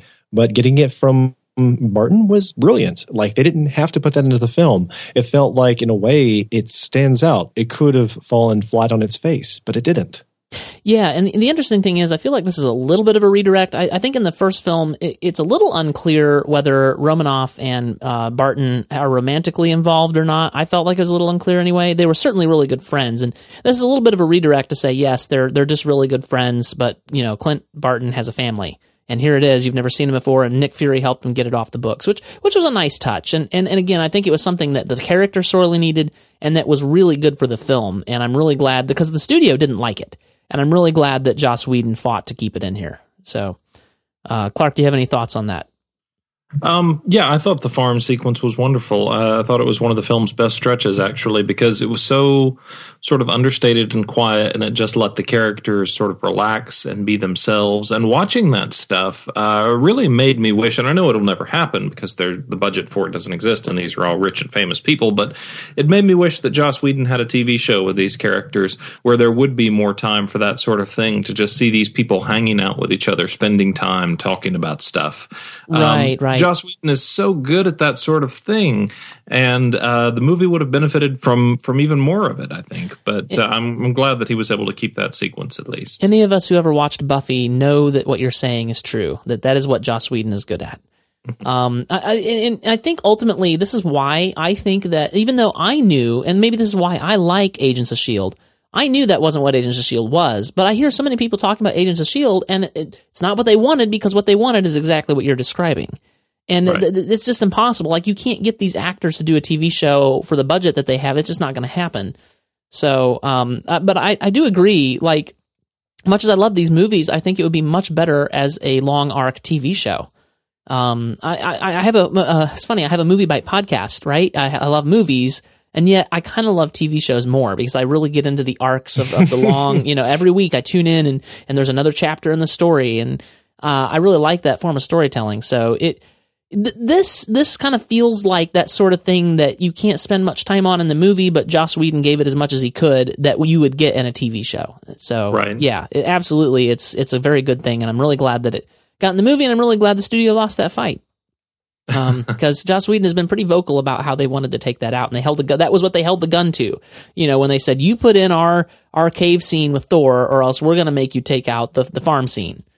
So, um, and that uh, that's just so bewildering to me. It's like, yeah, we'll we'll gut the soul of your movie, uh, so we can have this crappy exposition scene here Yeah, with yeah. Thor. It, it makes no sense at all. But uh, yeah, yeah, But yes, definitely, definitely like that. Uh, really liked the the scene uh, where they're, uh, you know, they had the party after they had uh, gotten uh, uh, the the Hydra thing, and and they had the st- the staff, and then they had the party, you know, right before Ultron shows up, and and there's some Yeah. great character stuff that happens in there. You start to get a sense that oh well, Natasha Romanoff has a thing with with you kind of got it with a little bit when when she it was able to bring Bruce out of being the Hulk. But then you really get that you know there there's something between those two there in, in these scenes and a lot of good stuff. Um, I, I, really, really enjoyed the witty, the witty way in which there was a callback to the actors that we just can't have because goodness, we already have enough actors in this film with with Jane and uh, uh, Pepper. It was it was that was really witty writing from Joss Whedon. I thought. Yeah, and hmm. that party sequence that you're talking about too has um, it, it's one of the better areas for sort of. Uh, cameos from other Marvel players. It's a natural setting for that sort of thing to happen. Yes, and it's actually uh, I love the uh, War Machine uh, bit in that scene. That, that, that's a great gag. Oh, is that is that all? Oh no, no, it's a good story. It's a good story. He's like, and he has to tell it to somebody else and get the uh-huh. reaction. yeah, that, that's a great bit. But uh, uh, yeah, and that sort of thing. You know, when it's just the characters hanging out, whether it's a tense situation or a relaxed one like that, um, that's where where Joss Whedon thrives, and um, you know that's where the movie's at its strongest. And this is also the sort of thing that Joss Whedon does really well is that the scene that felt like just a fun character moment wound up having implications later with Vision, but where they're all trying to pick up the hammer. Um, and and at the time you think, oh, this is just a great scene and you love it, and then it takes on new meaning later. That is where Joss Whedon excels in his writing right. Um, where you know and, and it was a great scene. Like they're all you know yakking it up and trying to, to pick up the hammer. And, and i love the worried part where uh, you know captain america budges it and, and thor's like uh, what's going on here? You know? Uh, that, it was it was great stuff. And uh, i really enjoyed that that that is where the heart and soul of this movie is. And that's mm-hmm. what i'm talking about when i say i enjoyed this movie I like the philosophical follow up conversation too, and they're talking about, well, what if an elevator carries your hammer up? Is an elevator worthy of ruling Asgard? well, that's one interpretation. the other is you are all not worthy. uh, yes. All right. What else have we got, guys? You really touched upon one of my bigger likes of the film was the development between Bruce and Natasha that uh, th- that I didn't really understand was coming along with the first film. Mm-hmm. Uh, one thing though is that there's also sort of a frustration I have going on here concerning the Hulk. This enters my dislikes. That uh, Bruce Banner just he's he's the guy in I guess Whedon's films that can't be happy.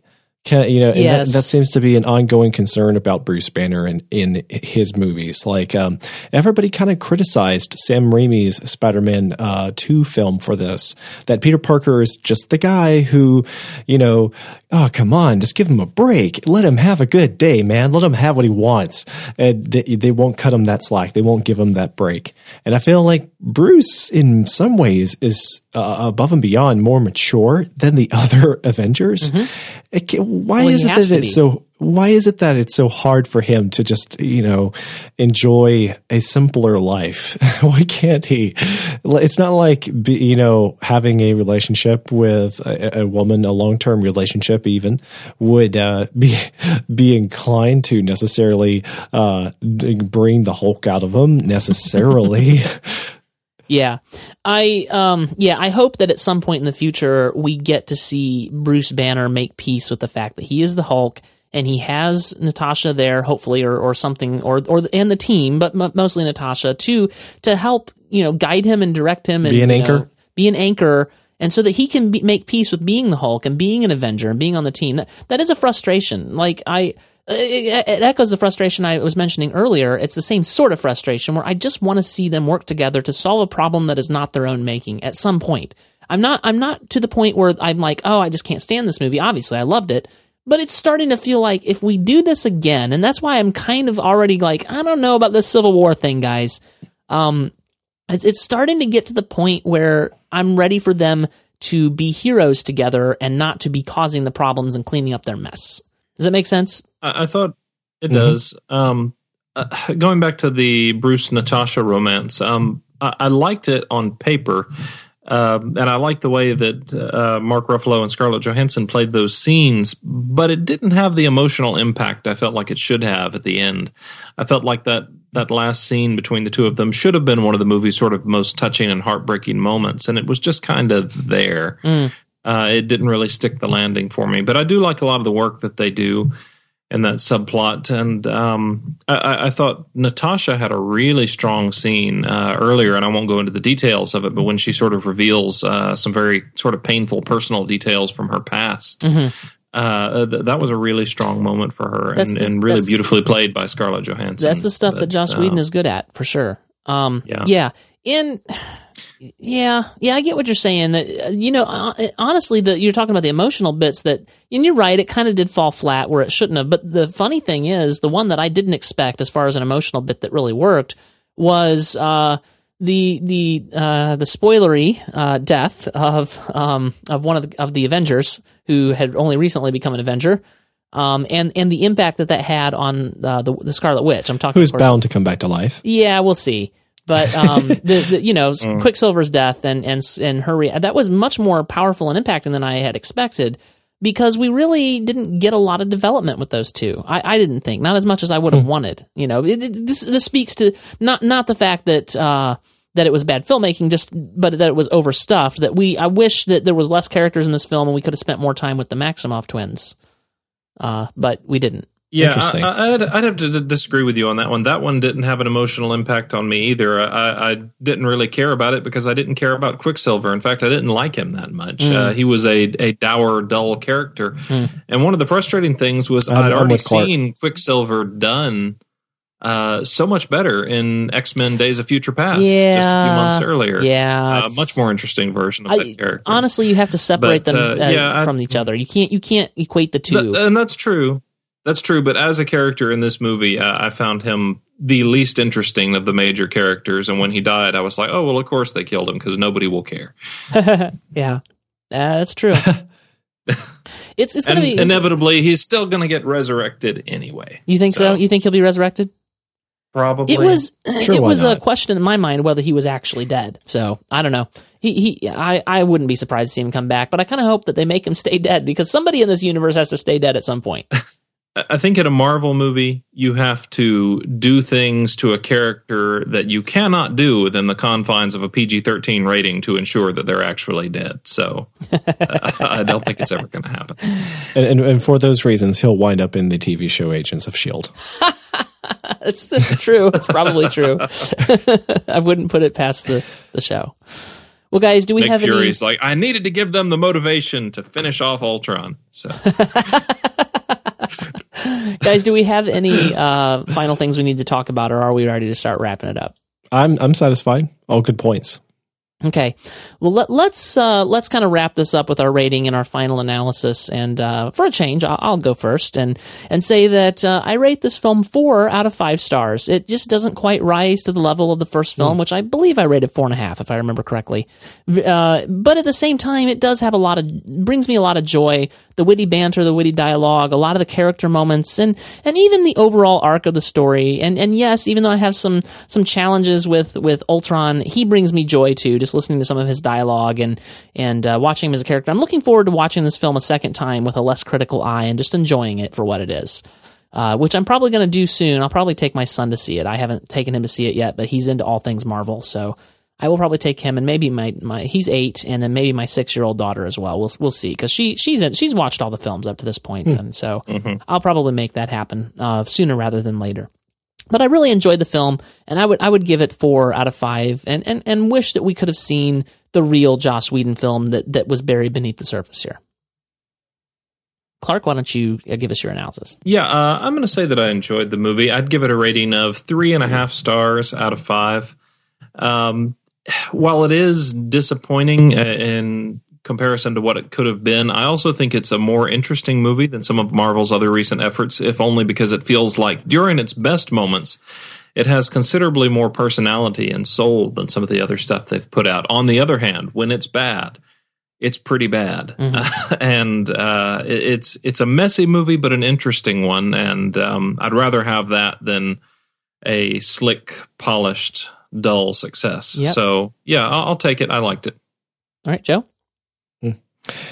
Well, I saw it with my whole big family and my parents, my siblings, my daughter, who is six years old. And I wasn't sure at the moment that we were going to see the movie if I wanted her to see it the first time around. But it turned out to be a great experience. Uh, she and everybody else really enjoyed themselves, enjoyed the movie. My mom, who's not really into action films or superhero stories or sci fi, she admitted that, uh, you know, it, it wasn't like uh, making her interested in the franchise or Marvel at all. Um, she has a rough of who Captain America is and people like that. But with characters like Thor, she's like, again, who is he? I guess he's got magical powers. Uh, and that's like all she can really, you know, recall. but even so, everybody enjoys the film. Like it's, uh, it's ultimately a popcorn film. Um, it has the right ingredients to entertain you for the whole time. And one criticism we haven't said all this time is that it didn't feel like it was too long. It didn't feel like it was dragging. It didn't no, feel no, like not at all. it lacked um, the entertainment value that we want for a long feature film. So uh, it kept the energy up, and that's saying a lot for a film that's, uh, you know, we have seen. Uh, you know, like we like to criticize Spider Man movies every day of the week because we saw too many of them back to back to back. And it felt like the reboots and everything were just, we weren't ready for them. And so we would have been happy if they could have been spread out more, a lot more, especially in the case of rebooting, um, because we we'd had our fill of Spider-Man, right? And so to drag us into another Spider-Man movie just feels like a drag before you get started. And I, I'm I have noticed that there's a lot of people that feel this way towards superhero movies as well. That no matter how hyped up they are and how uh, much the anticipation builds. And some people will just love these films. There's a lot of people that are getting worn out on superhero films for the time being. And even so, we're seeing a really incredible response from the viewers.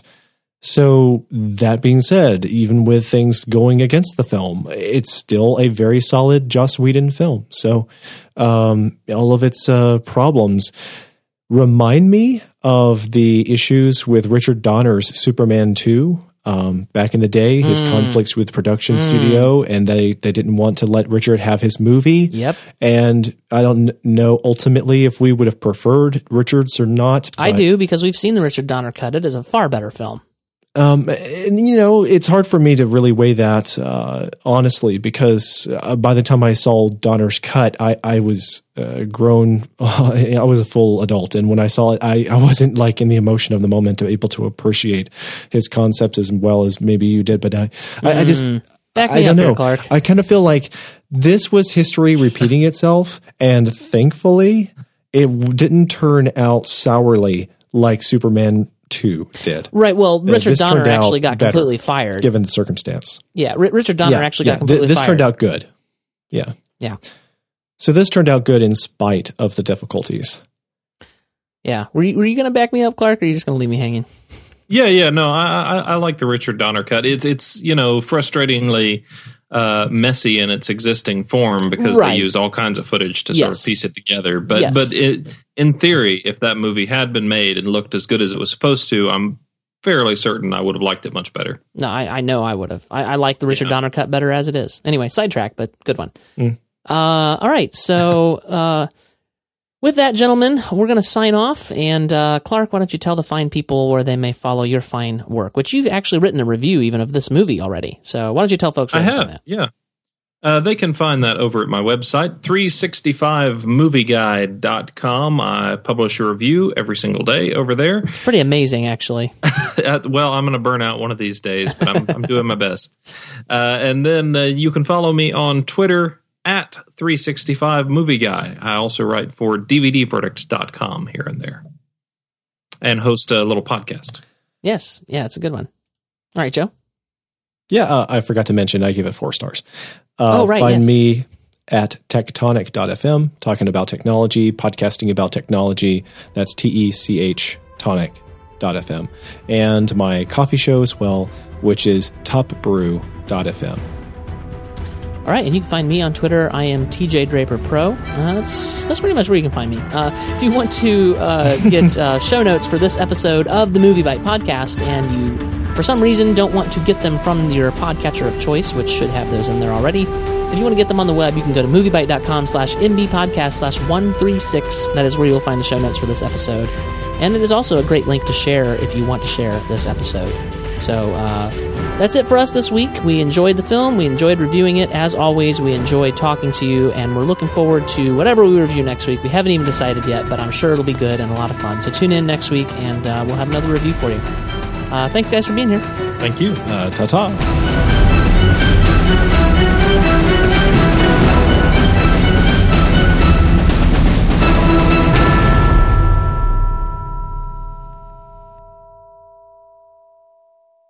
I feel like there was so much to talk about in this film. There's no way we could have covered it all, and there's we could Yeah, have yeah. kept going, but it's But you gotta and that's it the thing. I think point. we actually did a remarkable job of avoiding the uh, spoilers. I think we did a really good job avoiding them. maybe so. Well, we talked about everybody who died. But Yeah, I was gonna say we we talked about a lot of spoilers. we spoilers. spoiled every Marvel movie with that. But um, no, it, it's good. Yeah, I forgot to mention uh, one of my favorite running gags in the movie was uh, Oh yes. the language. yes. Yes. Yeah, It- it Well, was- that, that's so what I, I guess I mean. I think a lot of people would come to a Joss Whedon film expecting the the great humor, and we basically didn't spoil any of it. Yeah, he. I mean, Joss Whedon was definitely very present in this movie. There's no doubt. yeah. It's Oh, and I love the uh, "Please be a secret door." Please be a secret door. yeah, That was pretty good. that was good. Yes. Uh, yeah. The, the the movie we didn't get to see from Joss Whedon, I will forever wish we could see. May- Maybe we'll get a Richard Donner cut of of, of the Age of Ultron someday. you know, uh, I'd be surprised if it happens. I'd really love to hear an audio commentary on this movie from him, but I, I have a suspicion it's not going to happen on this one. No, I don't think we'll ever see him at a Marvel movie again, ever, because he's been way too vocal about his displeasure. I, I don't think that there's ever going to be a mending of that fence. I, I think he's burned. Yeah. I think he's burned the bridge, which is Yeah. unfortunate. I, I'm, I'm, I'm not very good at it, but I'm always of the opinion. Uh, again, I'm not very good at it, but I'm of the opinion that you shouldn't burn bridges if you don't have to. And I feel like he's done some bridge burning the last few days. Yeah. On the plus side, though, uh, he's he's just made back to back two of the most successful movies of all time, so he can do whatever he wants right Yeah, now. I- it's- it's- it's a little so he's got that frustrating. him. I think most people know that the problems with this film are not his problems, and I think that'll that'll be, and I think he'll be fine. And you're right; he's made so much money with them that I think he can do whatever he wants. And I hope we get to Yeah. see more of whatever he wants. And and and the first film felt like the studio was staying out of the way and letting him do what he wanted, but he was a little bit timid because he'd never done anything that big. You know, and this film feels Right. the opposite. Like he knew what he wanted to do, and the studio wouldn't let him. Well, he made the first film at a time when his career was struggling a little bit more. He needed a big hit. Yes, that's and true. he got one. Yeah, and in fact, uh, part of the reason they hired him the first time, uh, Jon Favreau was interested in doing it, kind of, sorta, uh, even though he'd been frustrated with him over Iron Man two. But he would have cost a fortune uh, because he had made two big hits in a row, and they would have had to pay him many millions of dollars. Right. Joss Whedon, on the other hand, they could get for cheap, and they were like, "Well, he's good, and uh, he won't cost us a fortune, so we'll just get him." Yeah, but I- now they're going to do, you know, they're doing the a similar thing um, yeah, with the Russos, sort of getting them attached to everything.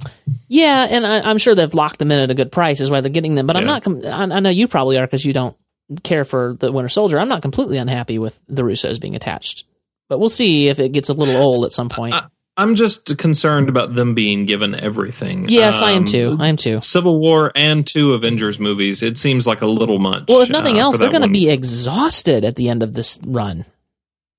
You know? Yeah. And you know, maybe the thinking is there, hey, they're doing all these movies, they're going to be so tired, they're going to be like, "Hey, you guys, can you all just make some of these decisions for us and take care of a few things?" And we'll be like, "Sure." Uh, maybe it'll so. that. I don't know. But uh, yeah, they're they're looking they're looking for good soldiers at this point. They're not looking for uh, really distinctive directors anymore. Yeah. Obviously, with the firing of uh, Edgar Wright, I think that's been made apparent. Yeah. So that's it's yeah, Marvel's in a frustrating place right now. And and ultimately on the one hand it's hard to blame them because they're the studio that has to keep living with these films and this universe and they want their say, they want to they want to have their universe be cohesive, but at the same time I feels like they're going about it in a very heavy-handed and frustrating way. Yeah, uh, they're they're content to play the villain as long as they're making the big bucks. I yeah, think. well, I mean, who can argue with them? I mean, look, Avengers just made, you know, the second highest grossing movie of all time, was it? So, yeah. anyway. Well, and I mean, even And if the you first look one at something was like the other everybody, film, right? everybody criticized uh, Iron Man two for basically being a commercial for the Avengers, and it was uh, you know kind of a messy movie for that. But in the end, it promoted the Avengers pretty well, and the Avengers made a fortune. Yeah. and so, Yeah. you know, it's hard to argue with that uh, from a business standpoint. But Yep. it's it's awfully frustrating as a movie fan. Yep. Well, hey guys, I uh, Yeah. I loved the talking about the film, but I do need to get the show edited, and uh, particularly I have some editing to do with all that mess that we had in the middle there. So uh, I'm going to let you guys go. All right. Good night.